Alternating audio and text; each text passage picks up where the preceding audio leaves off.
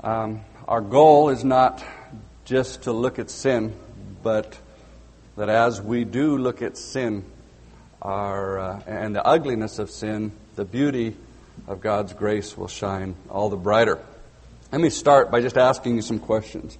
Can God forgive a man like Hitler? Can God forgive a woman who abused her child to such an extent that the little boy died of his injuries? Can God forgive a murderer? Can God forgive you if you've had an affair, you've had an abortion, if you've had, or if you've abused your children, abused drugs, if you've been involved with homosexual activity, uh, if you've been involved in the practice of witchcraft or Satanism? You know, most of us would answer yes, at least in theory.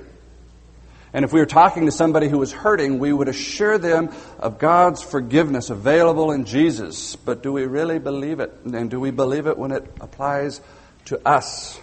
I've had many people in my office, people who have sat in the very chair you're probably sitting in right now, who've told me as much as they want to believe it, they just can't. These are people who know the theology, who've probably assured others of God's grace but who somehow feel like they have gone too far. Their sin is too destructive, too painful, too damaging, that God could never forgive them. God could never forgive their homosexual behavior, their, their abuse, their adultery. This morning I want to look at uh, a man who went too far, a man who the writers of Scripture all refer to as the most wicked king that Judah ever had. In fact, a guy that was so corrupt that his corruption, his sin, led 70 years after his life to the destruction of his entire nation. The man's name is Manasseh, the son of Hezekiah, 2 Chronicles 33. Now, for those of you who are uh, keeping track, he is uh, the descendant of Jehoshaphat, nine generations later, uh, about 200 years after Jehoshaphat, so that puts him at about 650 AD. Manasseh's father, Hezekiah, was a great reformer. In fact, we are told that he was the most godly king since King David.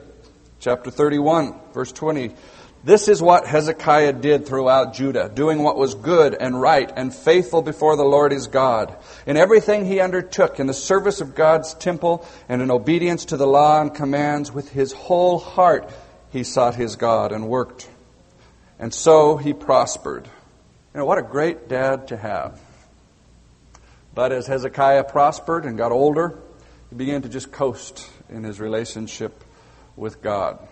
We're told that he he began to take God for granted. He began to take God's grace for granted. In fact, at one point in chapter 32, we're told that uh, he did not respond to the kindness shown to him, but instead his heart became proud. Somehow he started thinking that all of his prosperity, all the peace that his country was experiencing, were somehow his doing. Again, he had lost sight the fact that everything that he had was God, by God's grace. His, his, his um, passion for God disappeared. His, his dependence on God had loosened. Unfortunately, this isn't at all uncommon for us. You know, many of us pursued God aggressively in our youth and threw ourselves into ministry and, and, and put His kingdom above everything else. But now that we've settled down, settled in, we forget that everything we have is by God's grace. We forget the pain and the emptiness of living life without Him.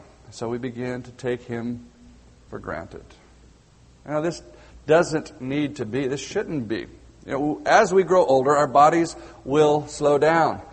But that doesn't need, mean our, our zeal needs to. And why should our love grow cold? Why should we sit down in the middle of the track in the last lap? And one of the, uh, the, the great gifts that God has given this congregation is the godly elderly men and women that He's given to us. Men and women who still burn with a love for the Lord.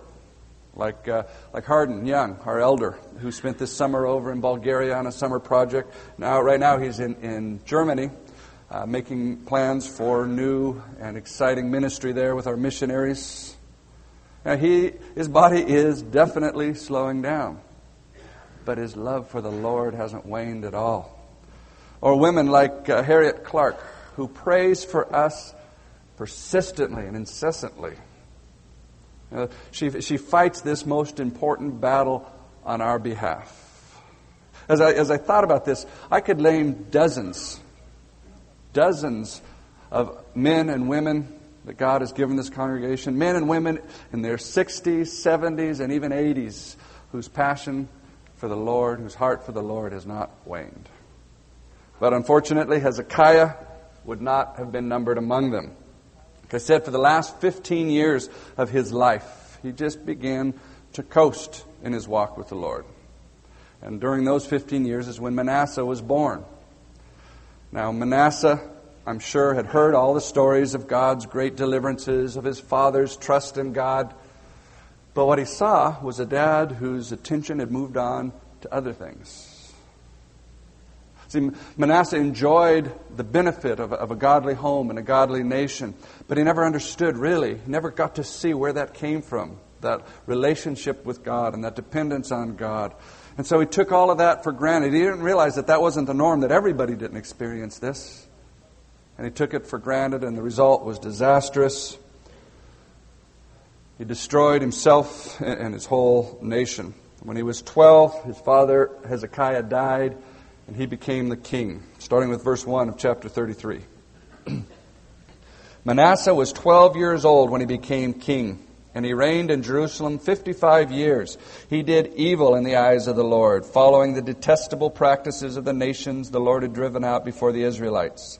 He rebuilt the high places his father Hezekiah had demolished. He also erected altars to the Baals and made Asherah poles. He bowed down to all the starry hosts and worshipped them. He built altars in the temple of the Lord, of which the Lord said, My name will remain in Jerusalem forever. In both courts of the temple of the Lord, he built altars to all the starry hosts. He sacrificed his sons in the fire in the valley of Ben Hinnom, practiced sorcery, divination, and witchcraft, consulted mediums and spiritists. He did much evil in the eyes of the Lord, provoking him to anger. You know, what an incredible list of wickedness. Manasseh didn't just drift away from God, he ran, he charged away from God. He threw himself into sin, into evil with a passion. Unfortunately, this isn't really all that unusual for a young person who's, who is rebelling against God who's running away from a Christian home and a Christian heritage. You know, even the, the normal brakes that seem to be there on your typical unbeliever seem to be missing. There seems to be a, an urgency about their, their pursuit of sin. Almost a fear that if they slow down, God will catch them before they've done it all, before they've tasted all the forbidden fruit. In this situation, the young man who was running from God also happened to be a king and the results for his country were disastrous. The entire nation became wicked. Verse 9 But Manasseh led Judah and the people of Jerusalem astray, so they did more evil than the nations the Lord had destroyed before the Israelites.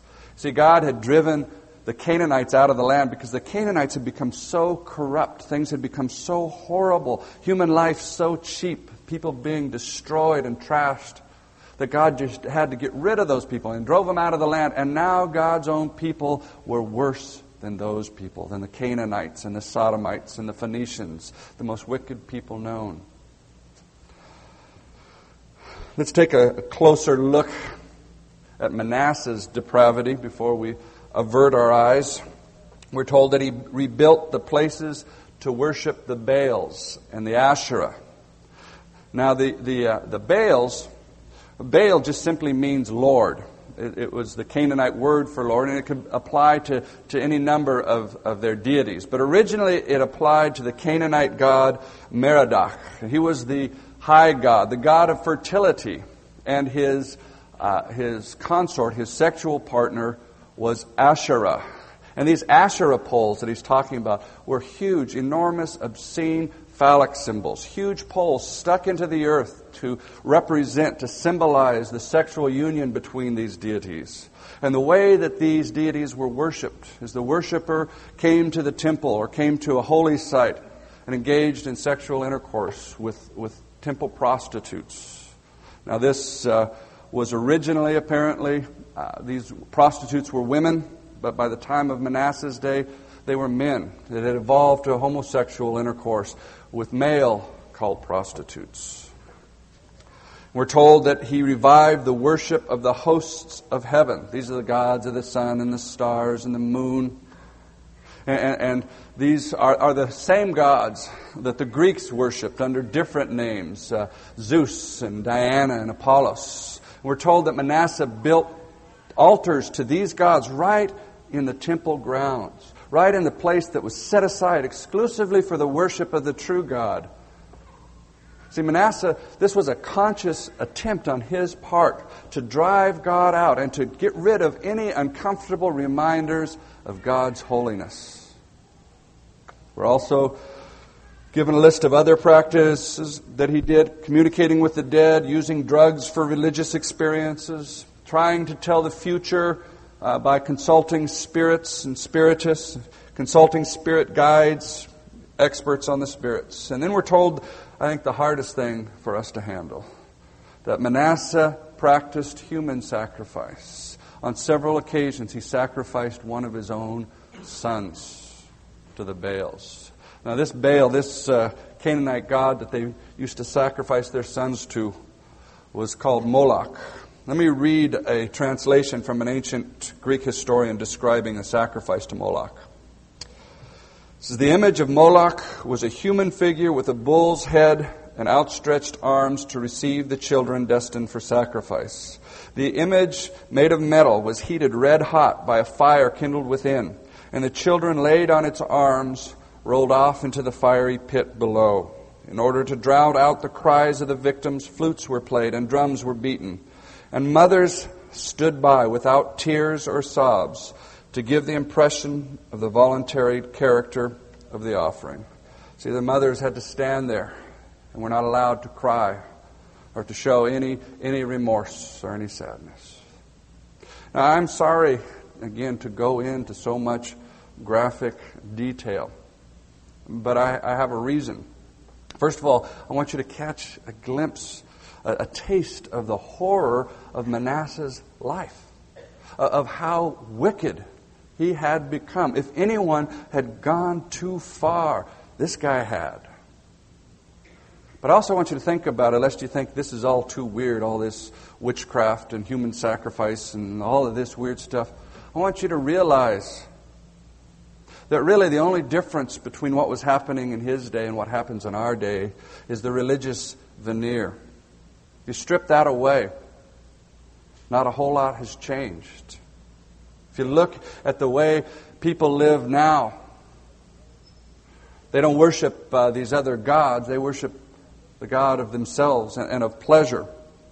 But it's pretty much the same. These Asherah poles would have been protected by our First Amendment rights to free expression and art. Homosexuality, promiscuity is rampant. Drugs are used for pleasure and profit.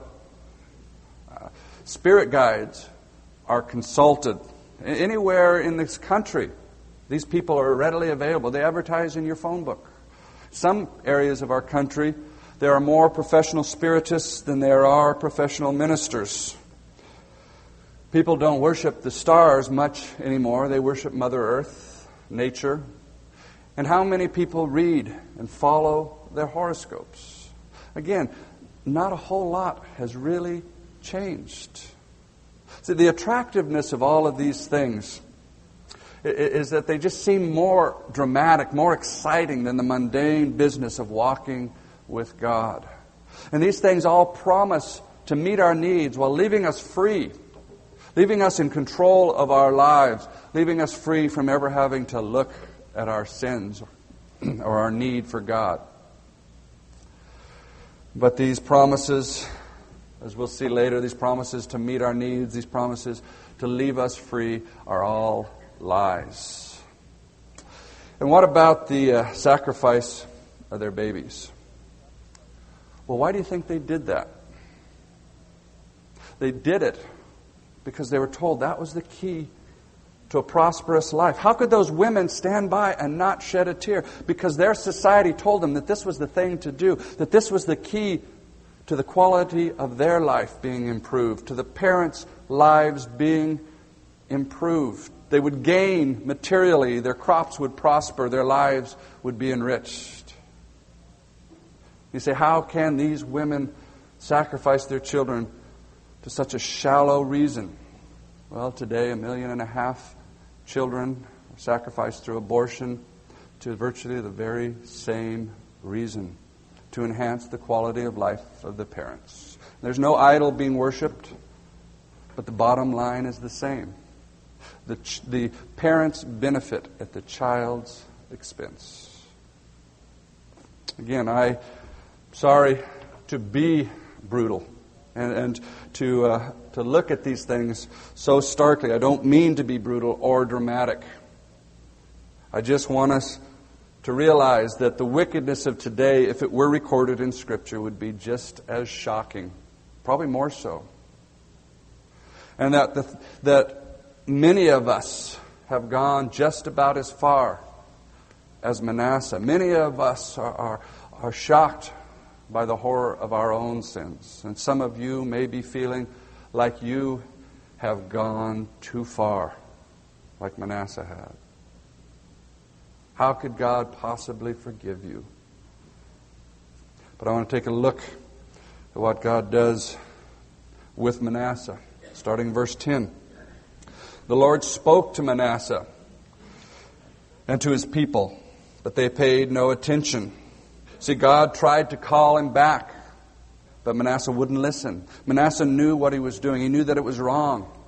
But he was determined. He had made up his mind. He was not going to be mastered by anyone. He was going to be his own man, independent and free.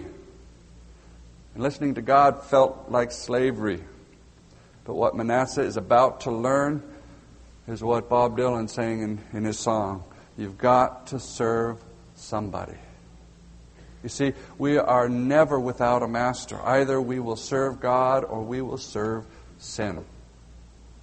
Serving sin is slavery indeed, though it looks like freedom. And serving God is freedom indeed, though it looks like slavery. The only way we will know true freedom is to willingly accept the yoke of slavery to God. Like I said, this was a lesson that Manasseh had yet to learn, and so God, out of his love, out of his grace, teaches Manasseh. Verse 11. So the Lord brought against them the army commanders of the king of Assyria, who took Manasseh prisoner, put a hook in his nose, bound him with bronze shackles, and took him to Babylon. In his distress, he sought the favor of the Lord his God and humbled himself greatly before the God of his fathers. And when he prayed to him, the Lord was moved by his entreaty and listened to his plea, so that he brought him back to Jerusalem and to his kingdom. Then Manasseh knew that he was, or excuse me, that the Lord is God. Now, there are several things I want to look at in what we just read. The first was that it was God's grace that brought on the disaster of the Assyrian uh, attack, the Assyrian invasion. It is God's grace that interrupts our headlong plunge into sin. It doesn't always feel like it, but that is God's love. In the book of Hosea, God talks about strewing our path with thorns. About a year ago, uh, my wife Becky was trying to save my daughter Jessica's gerbil from uh, a cat that had it in its mouth. She saw the cat heading out across this field, and so she gave chase barefoot. Unfortunately, the field was just full of those goat head thorns. And even though she loved Jessica and wanted to save her gerbil, she couldn't go on. Her feet were bleeding and full of thorns. Well, the picture's the same that God's people running from God, barefoot, uh, running toward destruction. And God, out of His mercy and out of His love, strews the path with vicious thorns to stop us, And we may curse those thorns, and we will probably curse God because of the pain in our feet. But it is His mercy that stops us. If God hadn't stopped Manasseh, Manasseh would have continued to try to live the lies. He would have got more and more miserable. He would have got deeper and deeper into the horror of sin, destruction. See, the worst thing that God can do to us is to just let us go. And if your feet are full of thorns and you're cursing the thorns and you're cursing God, stop and realize this is your chance to turn. That's why it's happening. The second thing I want to observe is what we mentioned before.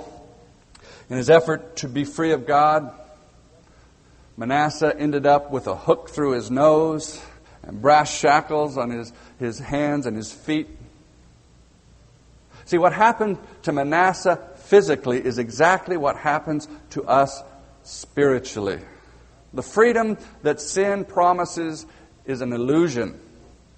In Romans 6, Paul makes it clear that if you choose sin, you become enslaved. If you choose sin, soon you lose the choice. Sin becomes compelling and compulsive.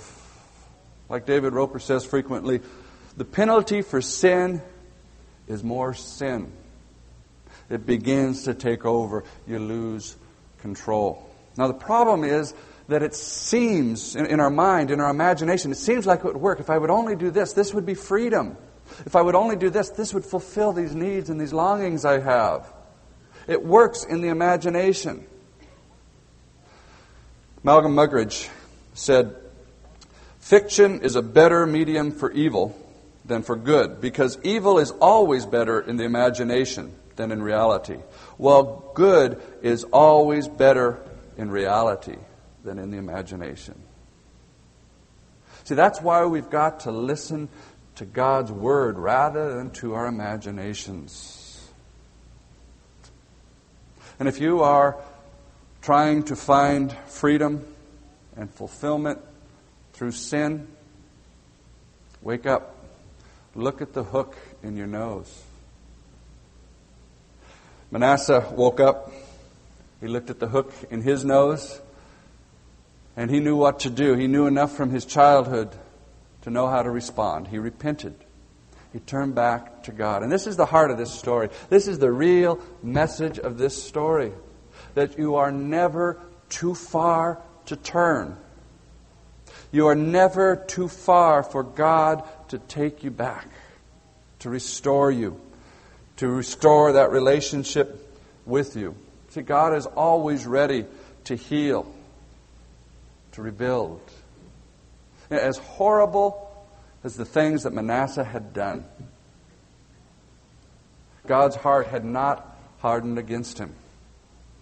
And let me tell you, if you have been running from God, and you feel like you ran too far or you've done some things that are just too horrible for God to forgive, take a look at how God loved Manasseh. Take a look at how he treated Manasseh. His grace is sufficient for you. He will show compassion on you. He will forgive your sin. Now, the New Testament tells us that the reason God can do this, even the reason He could do it in the Old Testament, is that Jesus Christ died on the cross in payment for those sins, and His blood shed on the cross covers all of our sins.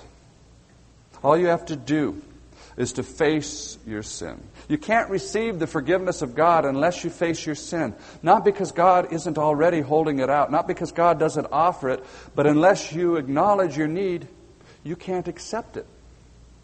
See, face your sin. Turn to God. Humble yourself before Him. Cry out. Pour your heart and your needs out to Him. He'll hear you and He'll care. Acknowledge that what Jesus Christ has done on the cross is adequate for everything that you've ever done. That His love and His blood covers all of your sins. This is the good news that God in Christ has made a way back. So take it. It's there. Recently, I was talking with a man who was having an affair. And as he was called to turn away from that, that sin and turn back to God, he said, Oh, there's no point. I've gone too far. I've hurt too many people. I've caused too much damage. God will never forgive me. And that sounded so humble, so broken, so contrite. But, people, that's the subtlety of our pride. This is just a way to avoid facing our sin, turning to God, and accepting what He has done. To, to refuse God's forgiveness is to call God a liar. It's to trample underfoot the blood of Jesus Christ, to say it's not adequate, it's not enough for my sin. It's to place ourselves above God as the judge for, for ourselves to overrule, to overturn His verdict, His decision. See, none of this is real humility, no matter how sincere you are. Again, I'm sorry to speak so strongly, but this lie ensnares so many people. It has to be said. A guy by the name of Bruce Narramore described two different kinds of repentance like this. He said, Two people are chatting over coffee. Reaching for the sugar, one of them accidentally knocks his cup in the other's lap. A typical guilt reaction would be, Oh, how stupid of me. I should have known better. Look at the mess I made. Oh, I'm so sorry. The offender continues to berate himself and his misdeed. Constructive sorrow is very different. The offender might say, I'm so sorry. Here are some napkins. I'll get the table cleaned up. And later, he might offer to pay the cleaning bill. Godly sorrow is constructive. You see, self condemnation, as ingrained in us as it is, is counterproductive, really. It distracts from God's grace and it detracts from His glory. Now, if we face our sin rather than hiding from it through self pity, if we humble ourselves honestly before God, we will immediately experience freedom. Not necessarily freedom from sin, but freedom from guilt. And once our hearts are free from guilt, they're free to look outward and to begin to do something constructive. And that's what Manasseh does. Verse 14. Afterward, he rebuilt the outer wall of the city of David, west of the Gihon spring in the valley, as far as the entrance of the fish gate, and encircling the hill of Ophel. He also made it much higher he stationed military commanders in all the fortified cities in Judah. He got rid of the foreign gods and removed the image from the temple of the Lord, as well as the altars he had built on the temple hill and in Jerusalem. And he threw them out of the city. Then he restored the altar of the Lord and sacrificed fellowship offerings and thank offerings on it. And he told Judah to serve the Lord, the God of Israel. See, this is the fruit of repentance.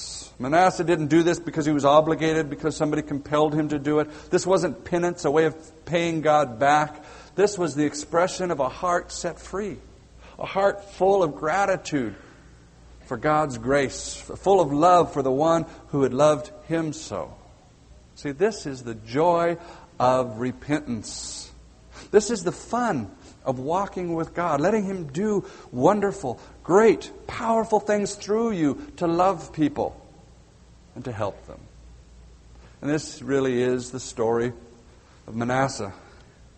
That no matter how far you've gone, no matter how horrible and overwhelming the wickedness of your sin, and if you see it, any of our sins, accurately, you will be astounded by its, its horror. But no matter how far you've gone, you're never too far to turn. And God has not hardened his heart against you. And he's ready to take you back and to embrace you and to restore you and to use you for good, no longer for destruction and ruin. Well, that's the message, the story of Manasseh. But unfortunately, there is a very sad postscript to the story of Manasseh. You see, the writers of, of Second Chronicles and of Second Kings make it very clear that it was the sins of Manasseh that destroyed the entire nation of Judah and eventually led to their exile. Even though God had restored Manasseh, even though God had begun to use him for good, He couldn't undo what he had done. And what he had done, his sin had consequences horrible, destructive, painful consequences. And this is something we need to understand that sin hurts, it destroys, it kills. That's why God can never condone it. He can never look the other way, act as if it doesn't matter. He can never say it's okay. It is not. It is very un-okay. The difference between tolerance and forgiveness is incredibly important. It's a, it's a difference, a distinction that our society has lost sight of. Tolerance says, oh, it's okay, it's no big deal, it doesn't matter. Let me ask you, does it matter to the child who's been molested or to her parents? Does it matter to the abused wife? Does it matter that people's lives have been shattered, that, that, that people's spirits are shredded, that people go through life with deep wounds and, and scars as a result of sin? It matters very much. It matters so much that God is filled with anger, with rage at sin. You see, God can't turn his back and say, oh, it's okay. For him to do that would be for him to heartlessly turn his back on our misery and our pain.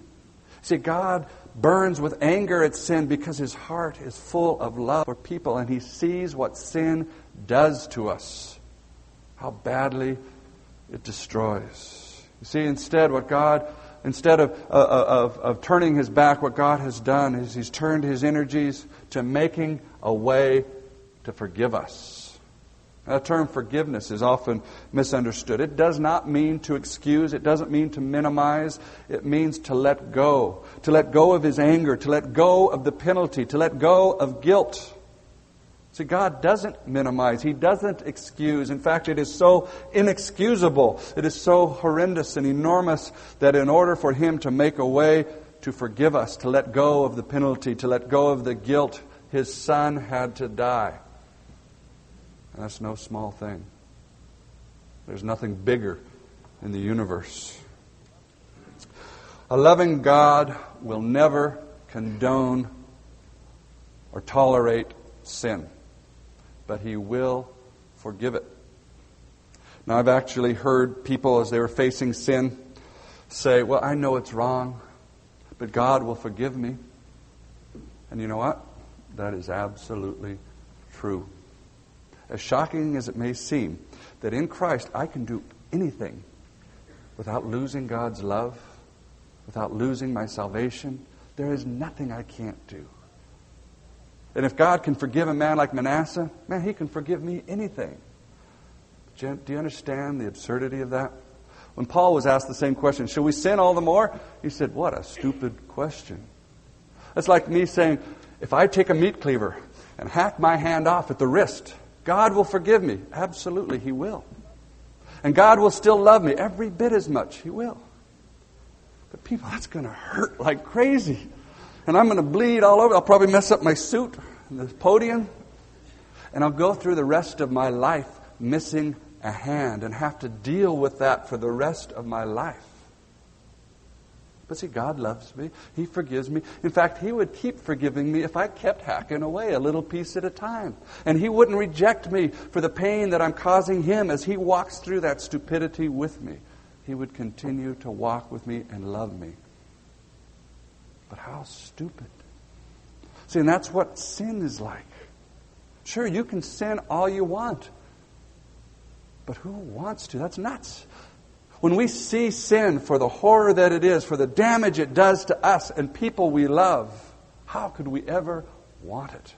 See, that's one of the things the Holy Spirit does for us. He enlightens us, He opens our eyes so we, we see through the deception, the lie that sin is the key to fulfillment, and we see sin for the ugly, horrendous, destructive thing it is. And we see the wounds that sin has caused in our lives, that we are still damaged by and affected by, and worst of all, we see the sin or the, the results of sin in people we love, what we have done to them.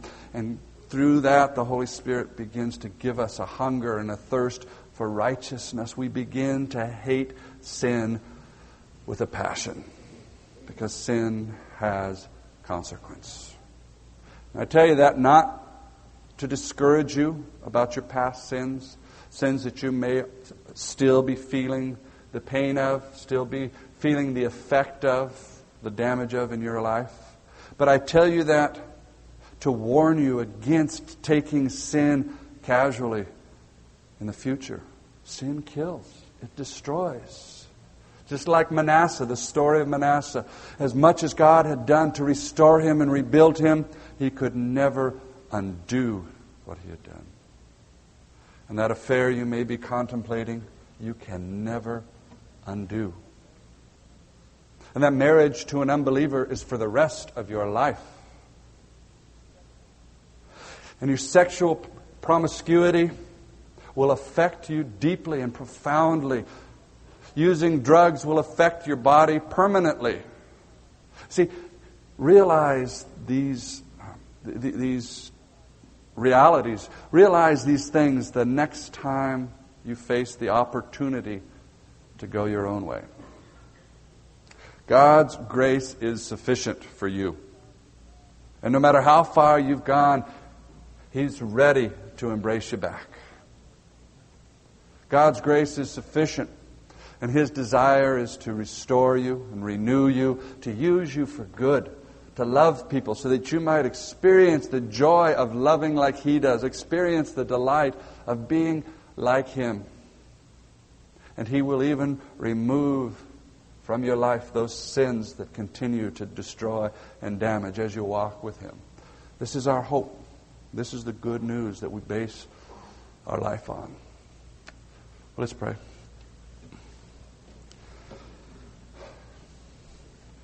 Lord, we uh, rarely look at our sin because it is too horrible, it is too frightening, too overwhelming. But Lord, this morning we want to look at it, to see it in its horror, not to be crushed, but so that we can see the beauty of your love, the extent of your grace, that there, the, the height and the depth and the width, just how wonderful you are. Lord, I pray that you would open our eyes so that we would see sin for what it is and that we would turn from it. We would humble ourselves before you and receive your forgiveness. Be freed immediately from guilt and allow our hearts to fill with the joy of your Spirit as we turn outward and express that love to those around us. Again, Lord, we ask that you do these things. You've taught us your word, and now take that word and build it into our lives.